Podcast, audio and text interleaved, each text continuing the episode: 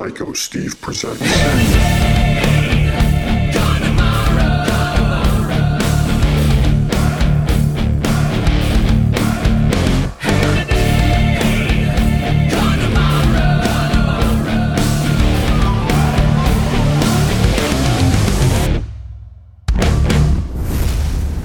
Hey guys and girls and everything in between, this is your podcasting pal, Psycho Steve, here on Hair Today, Gone Tomorrow. Today we are very fortunate and blessed to have one of my favorite drummers.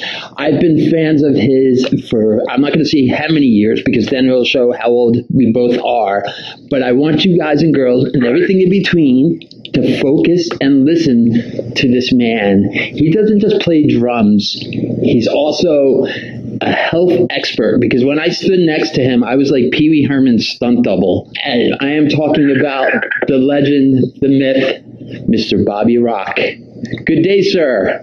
What's up, bro? How's everything? Everything is fantastic. How about you? The same, man. The same. Awesome. So, first of all, thank you for very much for taking the opportunity to talk to us and, you know, shoot my, the shit and make this happen. My pleasure. My pleasure. So, as we all know, that you've been a drummer for how many years now? Was drums your first instrument? It was. First and only.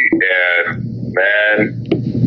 But we're going to blow this whole high, how many years thing. I think it's been forty-five years I've been playing now. Okay.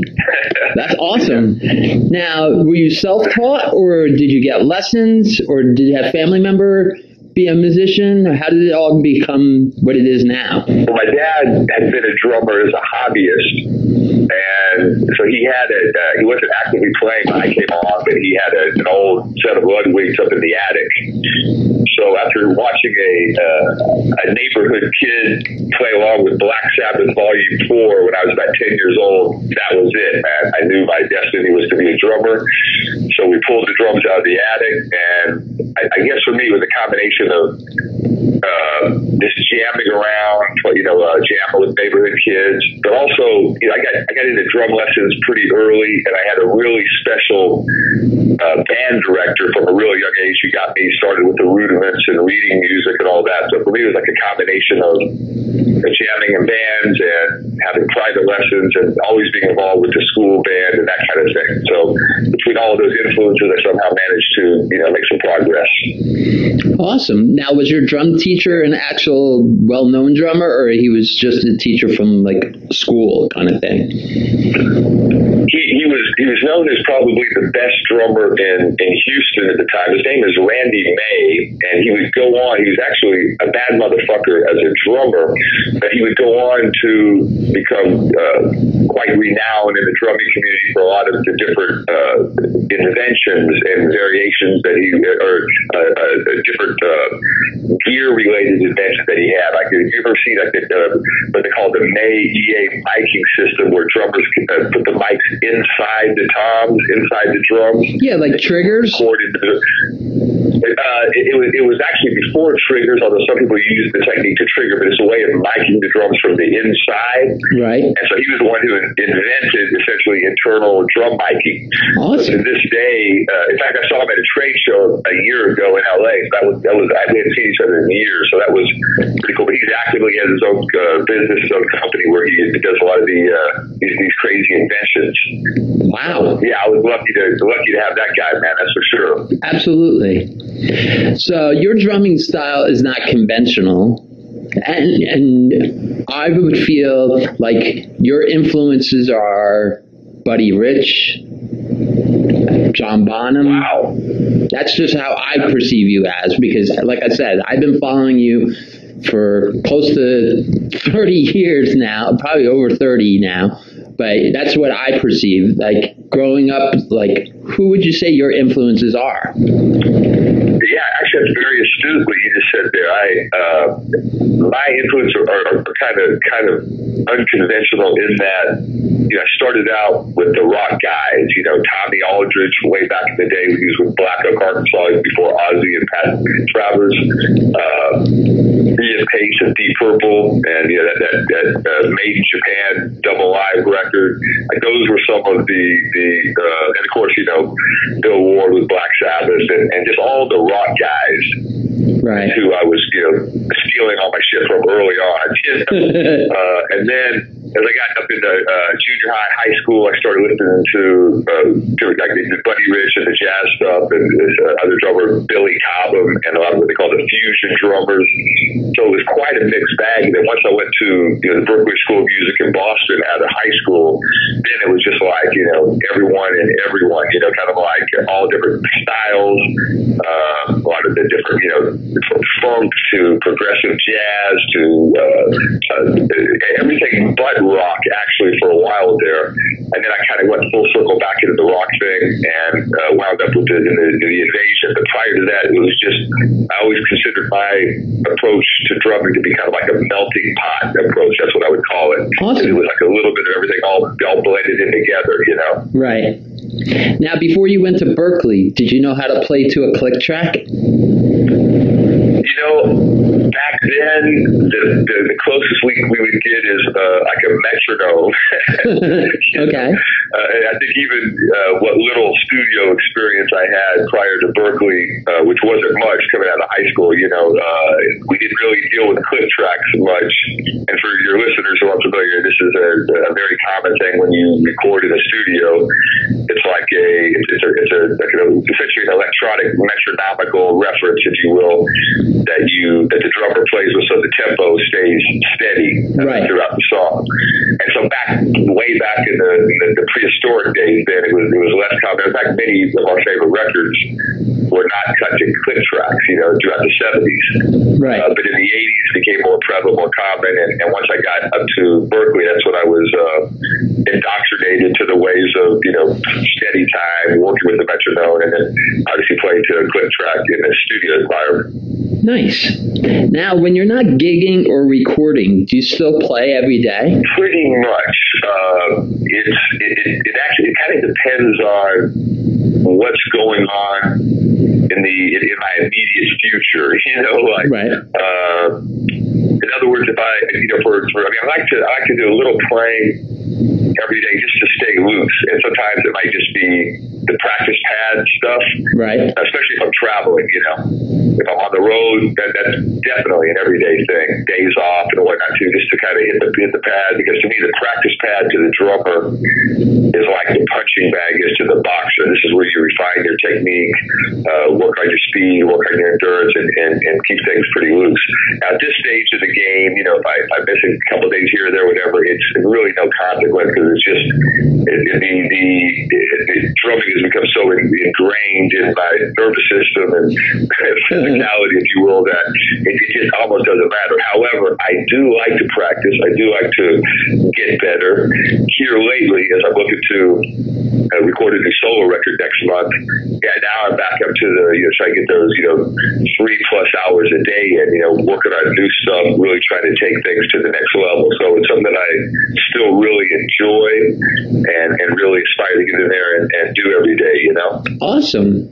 Speaking of solo album, is there going to be any special guests on the solo album, or are you doing it all? Well, whenever whenever I do, or whenever I've done solo records in the past, you know, my, my main go-to guys uh, have always been this guitarist named Brett Garson.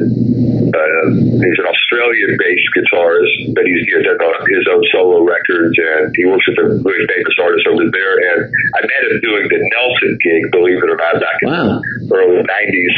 Uh, but he, he's a phenomenal uh, player, and and then my old Berklee roommate, a guy named uh, Carl Carter, uh, and so those those three guys, like back when, when Brett and I were working in the early nineties, um, and we, we had, you know, Carl was in L A, and, and so we, we, it's a long story short, we just kind of, the three of us had this sort of magic chemistry for for jamming together, playing together, and, and the, the kind of music we do, which is this uh, kind of like a, a, a funk rock type of a thing with, with this, you know, progressive, these progressive overtones to who it's really kind of hard to describe. It's almost like, you know, like Jeff Beck or Joe Satriani or Steve Vai, kind of like in that genre, you know. Awesome. And uh, so, you know, we've done a couple of records in the past. We've done a lot of touring together.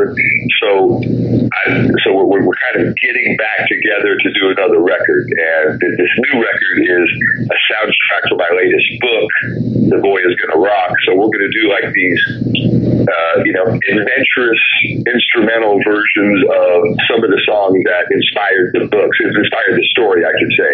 So, you know, Deep Purple, Black Sabbath, Alice Cooper, crazy arrangements of some of those classic songs. Got a couple, two, three B B I tunes we're looking at doing. Awesome. Again, instrumental, kind of whacked. And so that will be the core band uh, recording the record. And, I, and and there will be, hopefully, two other special guests on a couple tracks. I, I haven't even talked to the special guests yet, but but there, there are two people I have in mind that I'd love to come on and, and, and do some playing on this thing as well. But basically, this is the concept. We're going to look at to kind of recreate that, that band, that group sound that we've had through the years and, and do something really, really different and cool um, that's, that's sort of based on the, the, the book. Awesome. Now, everybody also knows that you also are very health conscious when it comes to eating and working out and everything. Do you work out every day? I do. Okay. The, the, yeah, the, the day is rare if I if I miss some sort of training. Because essentially, what, what my regimen has been for quite a while now is I kind of rotate three different exercise modalities every week. You know, so there's there's going to the gym and hitting the weights. Right. There's running, uh, running, and then there's a, a martial arts practice. Cool. What so, kind of martial arts? Any. What I've been working on lately is uh, kind of a combination of traditional Kung Fu, uh, Wushu, which is like people may recognize it as like the Jet Li style, yeah. Or the traditional Kung Fu, Bruce Lee's Jeet Kune Do stuff, uh, mixed in with some eskrima, you know, uh, Filipino stick fighting, and, and then just straight ahead kickboxing. So my teacher, Matt Emery, you know, is a, is a master of all of those forms, and what he does is he kind of all those styles. So what he does is kind of a, a blend or a combination of those four different styles. So we train. It could be we, you know, various amounts of time dedicated to each one. So that tends to keep your, your hands full doing that kind of training. So what I'll do is on any given day, I'll usually do at least two of the different. I kind of run and then do some martial arts, and the next day get the weights and do some martial arts. But then if it works out, I may I may wind up doing all three on some days.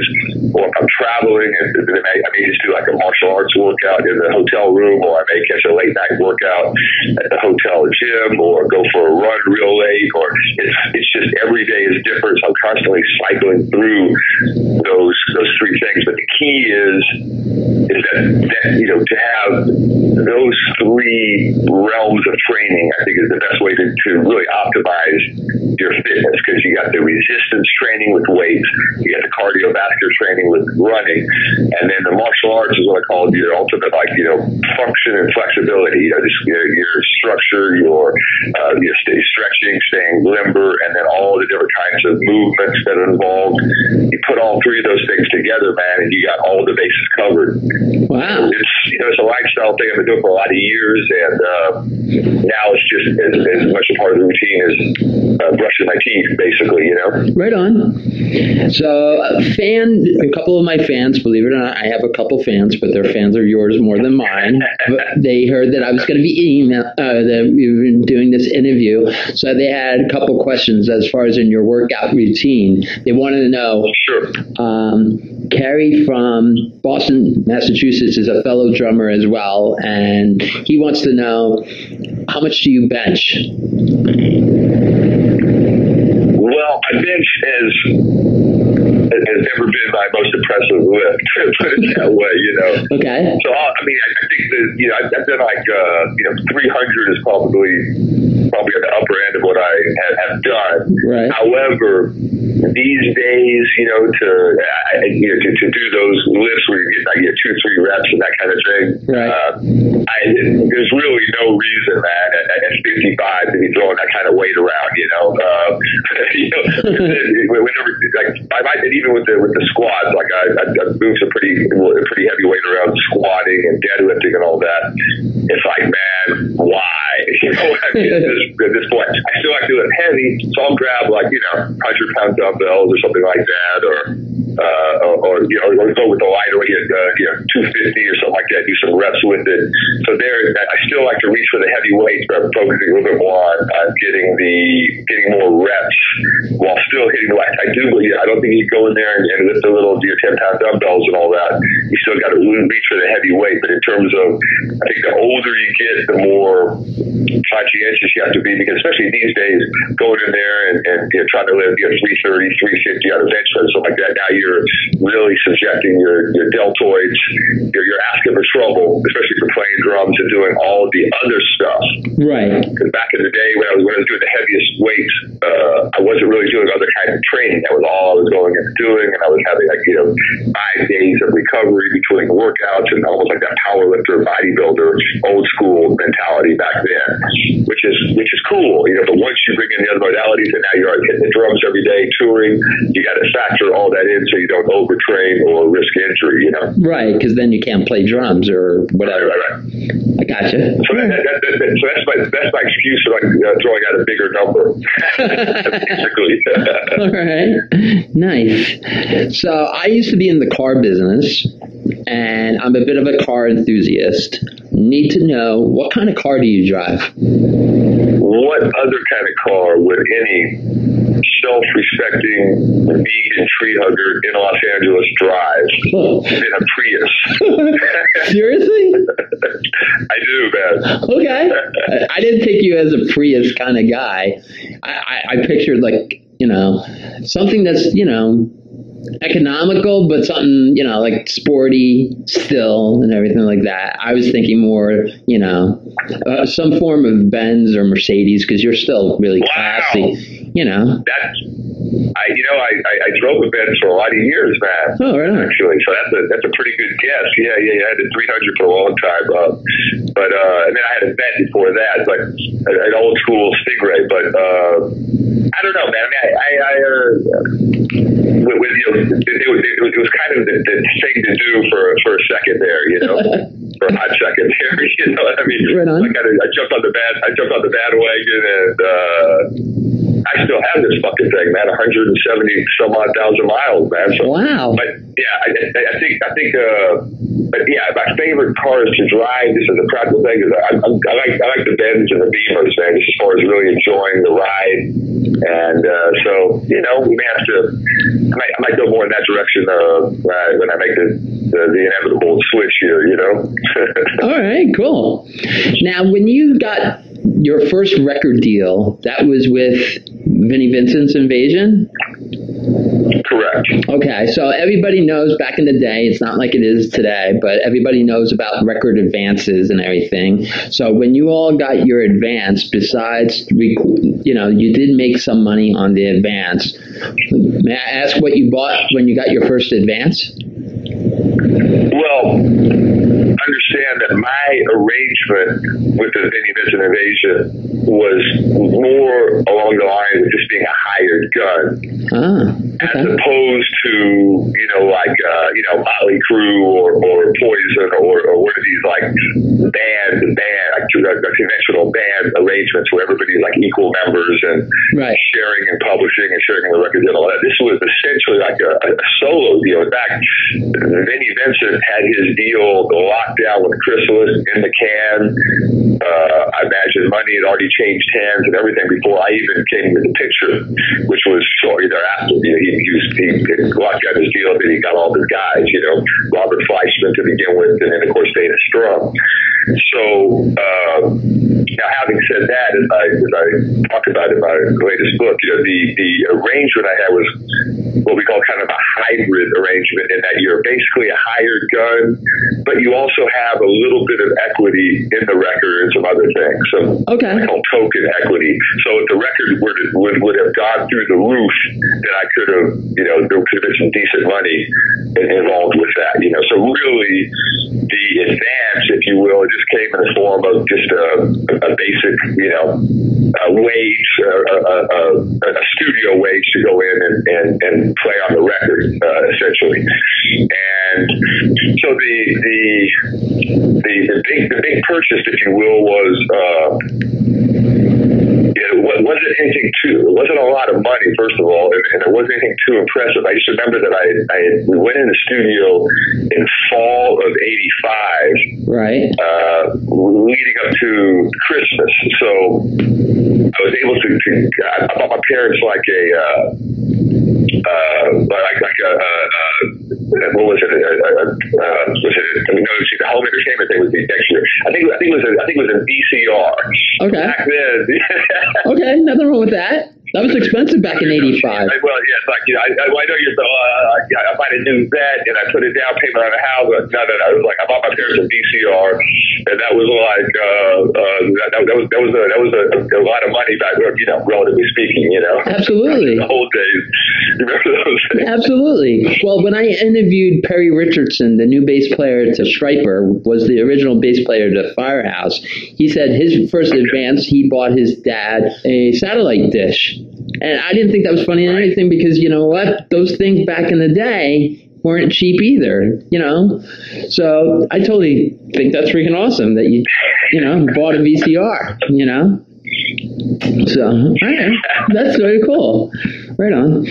All right, so you drive a Prius. Got to know, what's in the C D player right now?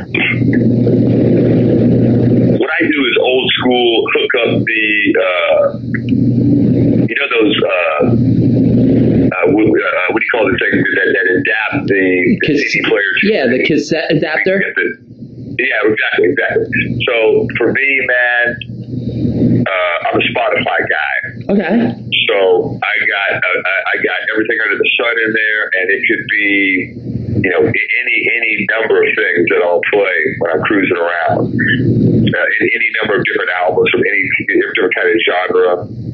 Uh, here lately, I've been kind of delving back off into a lot of the older, you know, sort of classic, we call it classic rock stuff, you know, that uh, some of those old records, because that's, that's kind of helping to narrow down some of the choices that we might make to do some, some different arrangements over the record.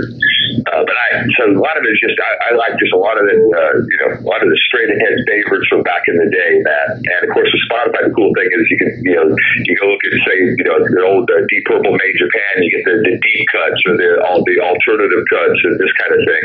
Awesome. I think that's kind of interesting I, to listen to, you know.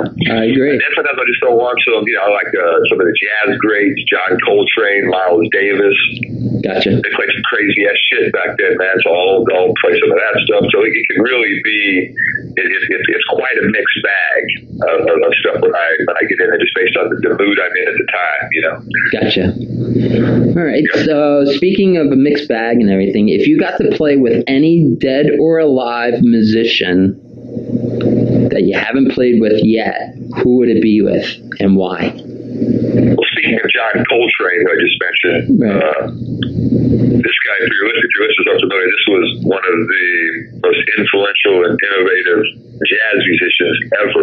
True. And uh, back, back in that, back in the, to me, the sixties were really his heyday as a solo artist, and uh, man, they played, they played some crazy shit back then, man. And there's just, there's just something about like those recordings and the sound and how he played and the how him, him, him, improvisational uh, oriented it was, and, and all of those things that that's probably in terms of someone who's already passed, that, that would be someone who I, I would have been or would be interested in in, in jamming with. You know, awesome. To see what would happen. Right on. To see what would happen, you know. Cool. As far as alive, uh, you know, there's a lot of guys I still would, would like to, to jam with. I, I, I got to say Santana. Awesome I'm choice. Gonna Carlo, I'm going to say, yeah, I'm going to say Santana, man, because he, you know, he's been through a, quite a, a mixed bag of stuff through the years. And of course, he has the, the Latin tinge thing going on with the percussion guys and all that. So that I love that music, man, and that would, that'd be fun to get in there and throw down with, with Carlos. Awesome. You know. Okay.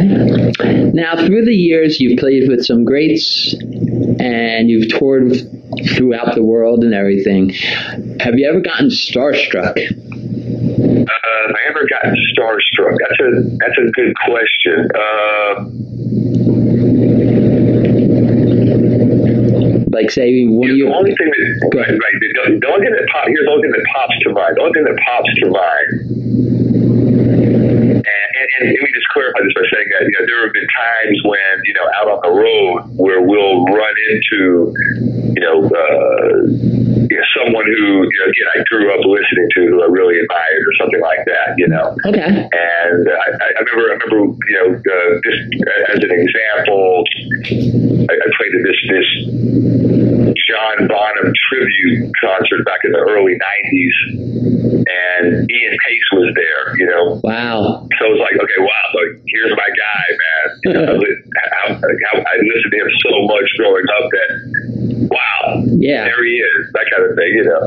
Uh, but you know, then you're you're you know you're uh, controlled, and you go up and say hello, and, and you pass off like it's no big deal. But that, that's something where I would say, you know, when, when you when you meet somebody who has been that influential, it it it it, uh, it it hits you, you know. Beyond that, the only time I was really starstruck, where I would not have even thought about going to the person, was I saw uh, again back in the probably late eighties, back in the D V I days actually. Uh, I saw uh, Muhammad Ali at a restaurant in, L- in Beverly Hills out here in L A. Right. And, uh, and this motherfucker, I had just such an aura about him. And, and of course, this is, uh, you know, I, he, he had, he had a, a, a clique of people around him and all of that. But it was like, and nor would I have attempted to go up and say anything, but it was like, I've never, I've never seen that guy go like, man, this guy's like from another planet, you know? Absolutely. I'll admire from, I'll admire from afar over here, you know? Right. I hear you. I met uh, Joe Frazier years ago. Oh, shit.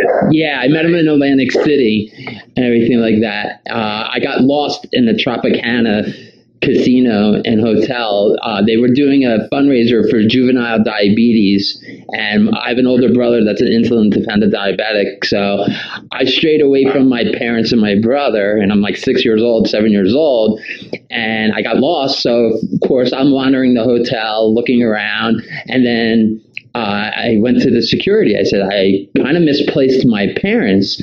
They're like, all right, come with us. Well, do you know your parents' name? Yes, I gave them my parents' name. They're like, great. How about this? Um, we'll get them. And they called them on the walkie-talkie. My dad came down. He goes, where'd you go? I'm like, I don't know. I just started wandering. He's like, okay. Well, here's the thing. You got to stay by me. I'm like, okay. He's like, your brother and your mother are upstairs, so just hang out with me. I'm like, okay. So we go in the elevator, and I see this African-American gentleman with this beautiful, like, gold at the time. This is the early early eighties and everything like that. So it wasn't quite bling, called bling at the time. It was, right, right. You know, but he had this beautiful, like, medallion around his necklace. And my dad's like, do you know who that is? I'm like, no. He was like, that's Smoking Joe Frazier. I'm like, why do I know that name? I'm like, is he related to Walt Frazier? And he's like, I didn't know any better, you know? And he goes, right, right. He's like, that's the one that, that's the famous boxer that fought Muhammad Ali. I'm like, the Thriller in Manila? He's like, exactly. So I went up to him. Oh, you knew, you knew that even, right? Yeah, because my grandfather got me into boxing as a young kid. Boxing and right. baseball. And he goes, so I go up to him. What was the, what, I'm sorry, what did you say the combo was? Boxing and? Baseball. Yeah, me too, man. Cool. So, and yeah, so he's, so I went up to him. I'm like, excuse me, Mister Frazier. He's like, yes, son? I'm like, my name's Steve. Uh, I'm a big fan of yours. I've watched you box quite a few times. He's like, boy, what do you know about boxing? You're only, well, how old are you? And at the time, I was like seven or eight years old. And he goes, really? I'm like, yeah, my grandfather uh, actually let me watch the fights with him. Uh, and I think you should have won. And he's like, well, thank you, young man. What's your name? I'm like, Steve. I'm like, could I trouble you for an autograph? He's like, sure. He's like, and he, like, he had, like, not a bodyguard, I guess, like his posse around him. And he snapped his fingers. He's like, what do I have to sign for Steve? They're like, nothing. He's like, you're done with your Sprite. So he gave a styrofoam cup and wrote on the styrofoam cup um, with a pen, you know, to Steve, you know, if someone goes to hit you, make sure you duck. Joe Frazier. So, badass, man, badass. Yeah, it was very awesome. So, but I've been to quite a few wow. boxing matches myself. I saw Tyson fight. You know, I got to see. Right. Uh, who else was it? Uh, I've seen Tyson fight a couple times when he fought. Uh, what's his name? Leon Spinks. Yes. Yeah. Oh wait. Or Cooney. Uh, uh, Cooney? Michael Spinks. Michael Spinks. Yeah. Right. And I also saw. By the way, there's a there's a thirty for thirty on E S P N. You know that documentary series they have. Yeah. Uh, there, there's a new one about the whole Buster Douglas thing. Oh, and that's the other fight I, I saw. It's called, like, I think it's called forty-two to one or, or something like that. Uh, I saw that shit go down on, on uh, back in the day, whatever whatever the mode got cable, you paid fifty bucks a fight, remember back then? Yeah. I I I, I, I watched that shit live. It's not even, I used to, you know, I, just, I figured there's another one of these, you know, uh, you know, twenty-five dollars a round, uh, you know, uh, you know what I'm saying? Because back then, Tyson, you know, the first, second round, the guy was going to be gone, you know. So, but that, that's a that's a kick-ass documentary for any boxing fan, any sports fan, really. Okay. The odds and, and every all the, the series of events that led up to that. If you're a boxing guy, you love that. But go ahead, man. Absolutely, I will definitely have to check that out.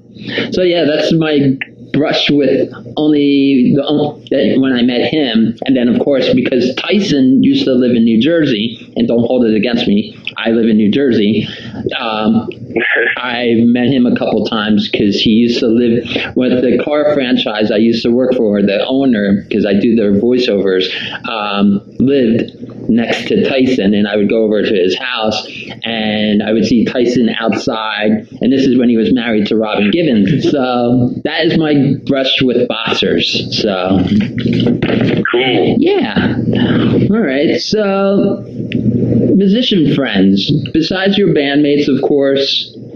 Um, when you're in town, I know you sometimes they give you a call or you call them and say, hey, I'm going to be in town. Let's grab something to eat or let's hang out before the show. Who are they? I, I wouldn't do that. Oh, okay. Okay. I, I, yeah, I, I, and not for any reason uh, personal towards them, my friends, but just by uh, my, my, my social... My, my my social groove or whatever. I think what it is is, you know, when you're when you're on the road, you know, there's uh, all of this activity. You know, it's, it's a series of be here by this time, go here by that time. Sound check is here, back to the hotel then, back to the show then, pre-show ritual.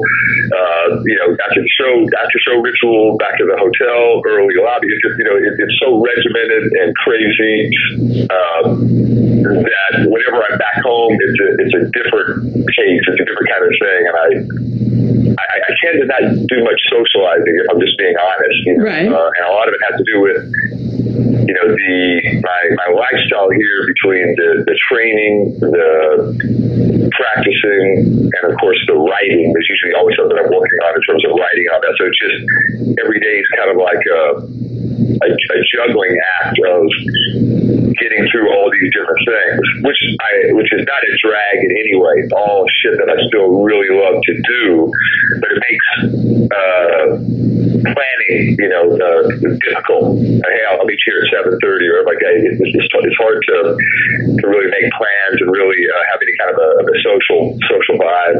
I never really go out or really go to, to shows or clubs or anything like that. Uh, so it's kind of a monastic life, I guess you might say, but it's what's worked for me through the years, and so I, I, I wouldn't really be inclined to socialize in, in, in the conventional way with a lot of my musician friends. However, I do know a lot of the guys, and we tend to run into each other more away from L A than in L A. You know what I mean? I got you know, some of these, these festival dates that we'll do that have multiple bands on there. You run into your, your gang there, and and uh, that kind of thing, as opposed to uh, hang hang time, basically. Right on. Okay. Yeah. All right. So when you hear your music with all the projects that you've done through the years, on the radio, is he either satellite radio or terrestrial radio, if and when you do listen to it, do you turn it up or do you turn it off? I think uh, I guess because I'm not necessarily a big radio guy in terms of going, you know, that being my go-to source to listen to a lot of music. Right. I think just the novelty of, oh, wow, they're, they're playing such and such. Right. It probably caused me just to turn, would, would, would probably cause me just to turn it up and, you know, bask in the nostalgia of, of what it was like to record it, kind of, you know, what, what was going on in our lives back when it was on, when, when that shit was hitting, you know, and, and, and that kind of thing. So I think I'd, I think I'd probably be more inclined uh, to, to turn it up. Right on. Okay. Now, if you weren't a rock star, as you are, what kind of, if you didn't go pursue that career, what do you think you would be doing? Well, uh, what, I mean, can I, can I still hit the drums but not be a rock star? Yeah. If I wasn't a musician, if I wasn't a musician. Right. I mean, I can't imagine not playing, so wherever I would, I, I would, I'd be playing somewhere, you know. I don't care if it's at a fucking Holiday Inn. I'd be playing somewhere, you know, no matter what, uh, one way or the other. Uh, but if you're asking me if, if you know, if I, you know, could, couldn't be a musician anymore, couldn't play anymore, I think I, I, I think I'd probably, you know, just do.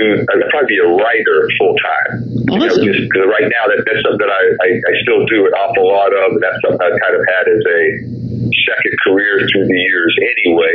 Right. Less uh, less notable, you know, I, I think many people know that I do it, but may not know to the extent I've, that I've done it. But so I think uh, I think I think that would be the that'd be the move. I think I would just I think I would focus all my uh, my energy on, on just uh, on writing at that point. Cool. All right, a couple more questions and then I'll let you head out. As far as in new bands, is there any new bands that you listen to that you're like, wow, these guys are great, or wow, these guys suck? uh, you know, if I'm being honest, uh, there are, and again, this, this is where Spotify really comes in handy, you know. Yeah, that's why I, I brought I that question like, up. I, Right, I, I like to, I like to keep up. Mm-hmm. I like to, to just listen to the latest and the greatest and, and new bands and and, uh, and and see who's doing what and just and, and check some check some shit out there. It's funny because you know I, I'm not great with band names or band members, and this is kind of a this is a phenomenon that that I, I just I, I've noticed since the nineties, you know, since the, the you know post quote unquote hair metal era, right? Is that we, you know, you, you may know a song and probably know the band, but may not know anybody's name in the band, kind of thing. You know what I'm saying? Like some of the, the, the biggest bands that, that that sold the most records through the nineties and beyond. Like I don't know these motherfuckers' names. I may even like the song because the band sounds good, but it's just so it's it, it's a, it's kind of a, a strange phenomenon that I noticed versus prior to that, you know, through the seventies and eighties and all that, you knew, you know, you knew the, you know, the bass player for this band, the drummer for that. We just knew who everybody was in the band, you know. So it, it, it's there's, there's a strange sort of anonymity that I've noticed. And obviously, if you're a real fan of, of a bigger band, you're going to be more apt to, to know all the guys and all that. But um, but anyway, the the, the I guess, I guess the, the the main observation I've had uh, with with you know, and, and I'm using this as a blanket statement. This is not. Yeah, I'm not saying this is true across the board one hundred percent of the time, but in general, if I'm being honest, I just feel like the modern production protocols, you know, the way records are being made these days, and in the advent of digital recording, where shit is getting sliced and diced and, and uh, uh, made to be perfect, if you will, you know, uh, with, with a lot of those kind of techniques, and then where drum sounds are, they're using this, what they call beat replacer, where you can, or sound replacer, where you, where you can, you know, take the guy's snare drum and swap out the way the snare drum really sounded in the studio with this other, quote unquote, bigger, better sounding snare drum kind of thing, you know, and, and in between that and all the digital manipulation, uh, all instruments, the guitar tracks, the bass tracks, and all of those things, while I recognize that it, it sounds impressive sonically, with a lot of the, the music, it, it, it's, it's almost like a form of ear fatigue to listen to it in a sense. I right. can't explain it. It's like uh, when I when I listen to it, and it's so pristine and so perfect that I feel like all of the individuality of the players, of the musicians, has been kind of, you know, uh, homogenized out of it, kind of like, you know. Right on. So you go, wow, it sounds killer. It's an incredible mix. The sonics are bumping. Uh, the, the, the low end, the this, that, and the other. But I, I, I very seldom get the sense when I listen to a lot of the modern music that there are, you know, wow, it has a feeling that there are four or five guys in a room jamming together. I don't get that feeling. I get the feeling that, okay, the drummer went first, and then they went and they, re- they replaced it. You know, you know what I'm saying? Absolutely. So, so I, I, yeah, I, it's just an observation, and I'm not, it's not really even a, I have no real opinion about it or judgment about it. I understand it's the modern way that things are being done, and the records sound killer in terms of just the raw sonics.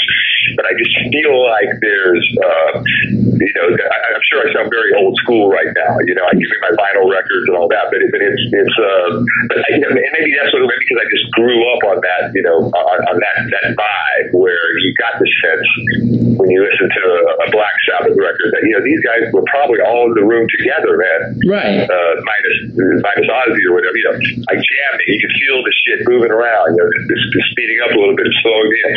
And, um, so I guess because I grew up in that culture, and as a musician and someone who appreciates, you know, listening to stuff where, you know, that, that was created through guys jamming together, this kind of thing. Yeah. Uh, I, I guess I still favor that sound, you know. Uh, so these are the things. When I when I do this, uh, you know, this this record, you know, I'm looking to capture that vibe. You know, the, the, the idea that when you're listening to something, well, I'm listening to a to a live performance. In fact, one other thing I'll mention about it is I remember back in the day, back in the, you know, recording with Benny or even the Nelson brothers or any, you know, record I did back then, the, the, we always tried to get a take like in one pass. Like if you could get like a, you know, like a, uh, a, a, a start, like, you know, a, a complete start to finish pass of the song uh, without having to do any fixes, without having to jump in and, and fix this fill or fix this part there. It was like, even if it was a little imperfect, just because we knew, wow, you got that one pass, let's keep it.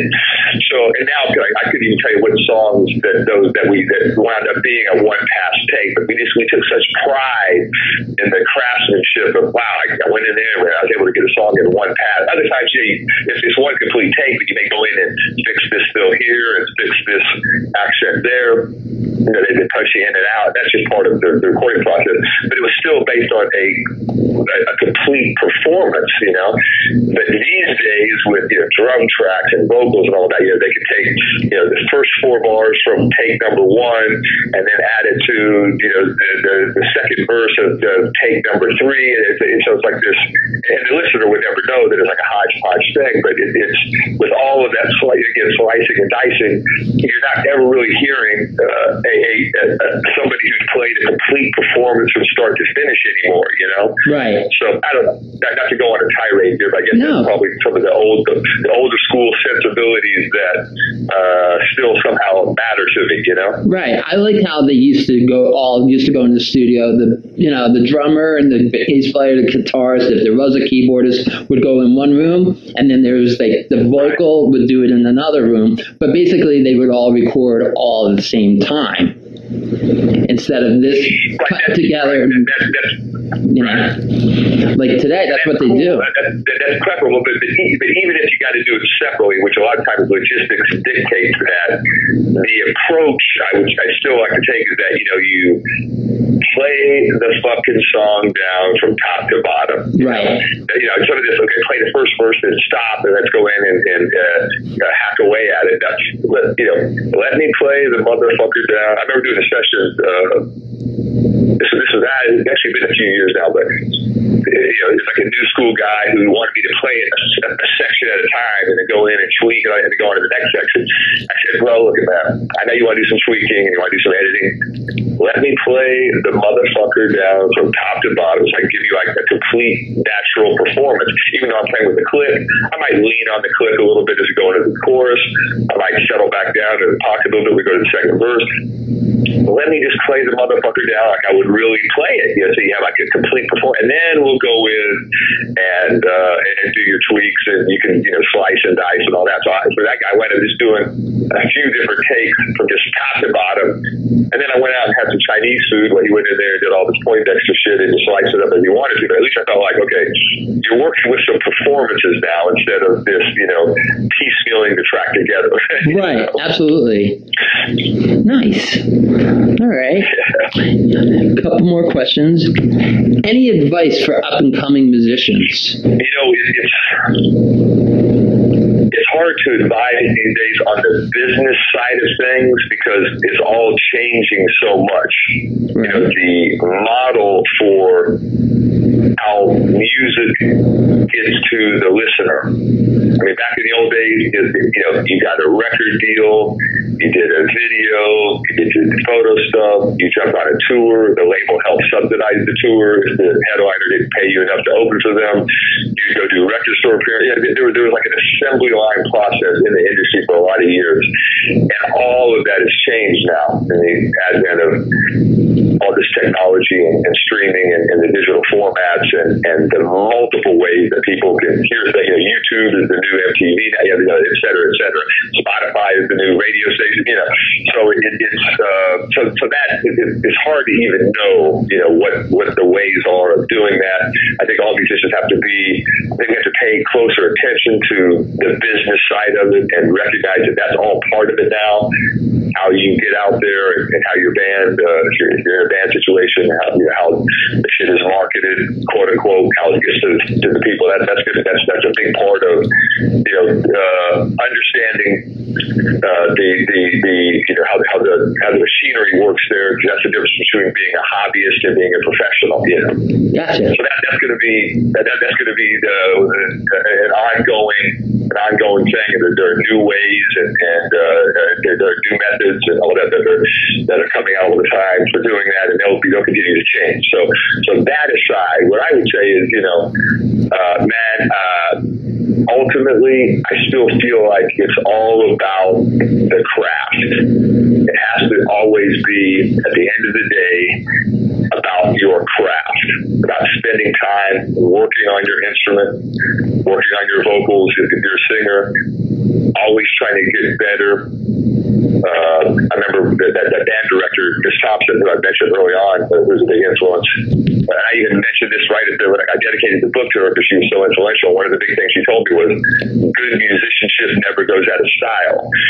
So the ability to play, the ability, the ability to, uh, you know, get in the practice room and, and always spend some time each day concentrating on your craft and put down the fucking, you should shut off the smartphone, shut off the technology, and really immerse yourself in your instrument every day, man. Because early on, you know, there's that saying, you know, every anybody who wants to master something has to spend ten thousand hours doing it to really be at that uh, high level. So when you're young, that's when it's time to rack up all those hours every day. You know, that's what we did, man. You know, absolutely, seven, eight hours a day.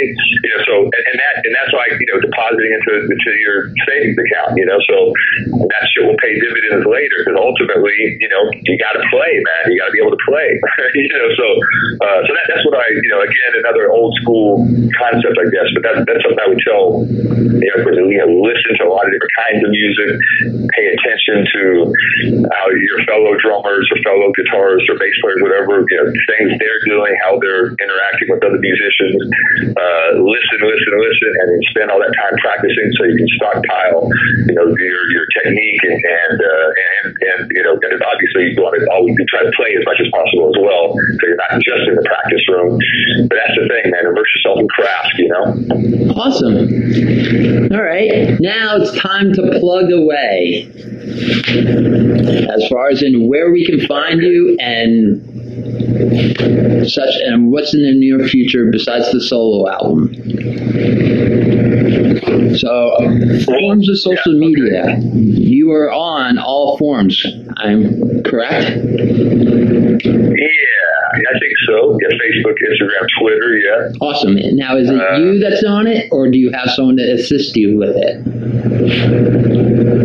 I do all the posts, uh, but I, I, I'm not very good at reading the comments and, and doing that. Uh, Okay. Doing all of that, you know. Okay. Uh, so, and, and, and again, that goes back to what I just said about shutting off the smartphone and, you know, putting your head down. So for me, it's, it's, it's all the stuff I do every day. I, it, it's kind of a kind of a, a, of a practice I try to maintain, where I, I try to avoid the rabbit hole of, you know, reading, go back and, and you know, uh, reading comments and doing all that kind of thing. If I'm just being, you know, right. transparent with you here. You know? Absolutely. So I do I, I do my own post, though. I thought, yeah, well, we should have that personal touch, you know. Good. Uh, and uh, so I'll, I'll I'll put together whatever whatever the thing. I'm going to talk about a show coming up, whatever it is, you know. And that's usually the last I see of it. But, uh, yeah, so, yeah, man, the, all the, you know, I think the, the Bobby Rock dot com, it, it, even if you go to that landing page there, it's all on the on that page. I think it's all the, the links to the, the the social media stuff, the different sections of the web, and there's also like a live dates page, so all the, the leader forward stuff is usually updated pretty regularly on there. Okay. And, uh, and so twenty nineteen is shaping up really nice, so we'll be we'll be doing a lot of stuff there. There's a a big summer tour that I understand is confirmed, but we're not able to announce it just yet, but, but sooner than later we should be able to. That'll be on there as well, so we'll do more of a, you know, standard bus tour kind of thing in the, over the summer, it looks like. And between now and then, of course, there's a lot of the same, you know, uh, weekend dates and fly dates, as we call them. Right. And so all that's, all that's updated pretty steadily on there, you know. Awesome. All right. So thank you so much for taking the opportunity to speak with me. I very much appreciate it. Uh, thanks for having me, man. No very problem. Interesting interview. All right. I hope you had a good time as much as I yeah, enjoyed speaking cool. with you. Very cool. Uh, and then when you do come to town, I'll have some more chili for you.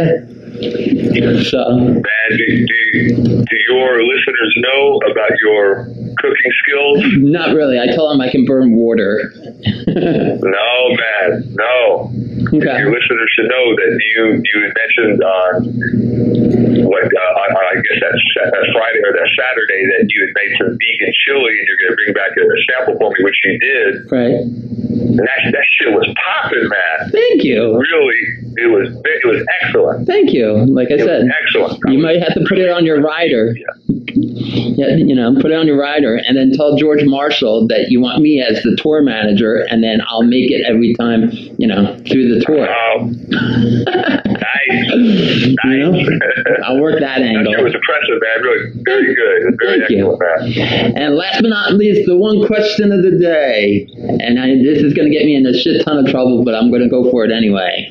Oh, shit. Here we go. Vinnie Vincent, guy or girl? you know, uh, and, and, you know, and, and, until and unless he says otherwise, he is Vinnie Vincent, man. I, that's exactly. all I think we could really go with, you know. If, if it's, uh, that's all I can really say. You know, he, he's always, and, and unless he states otherwise, it's, it's, it's a, it's a he. He's a he. It's a you know? Right on. Okay. Thanks, Bob. I really much appreciate it. And you as well. Right on, brother. All right. We're good, man. Psycho Steve presents.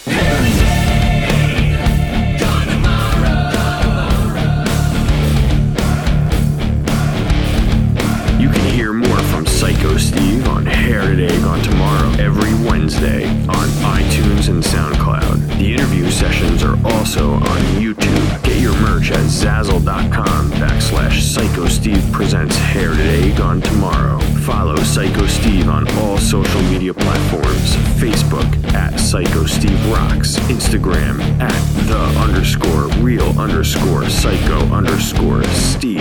Twitter at Real Psycho Steve. For requests or dedications, or if you're in a band and want us to play your music or be interviewed, or for advertising inquiries, email us at Psycho Steve Presents at gmail dot com. Psycho Steve Presents Hair Today, Gone Tomorrow is brought to you by Pearlswag Enterprises, L L C. Please join Psycho Steve every Wednesday and Friday here on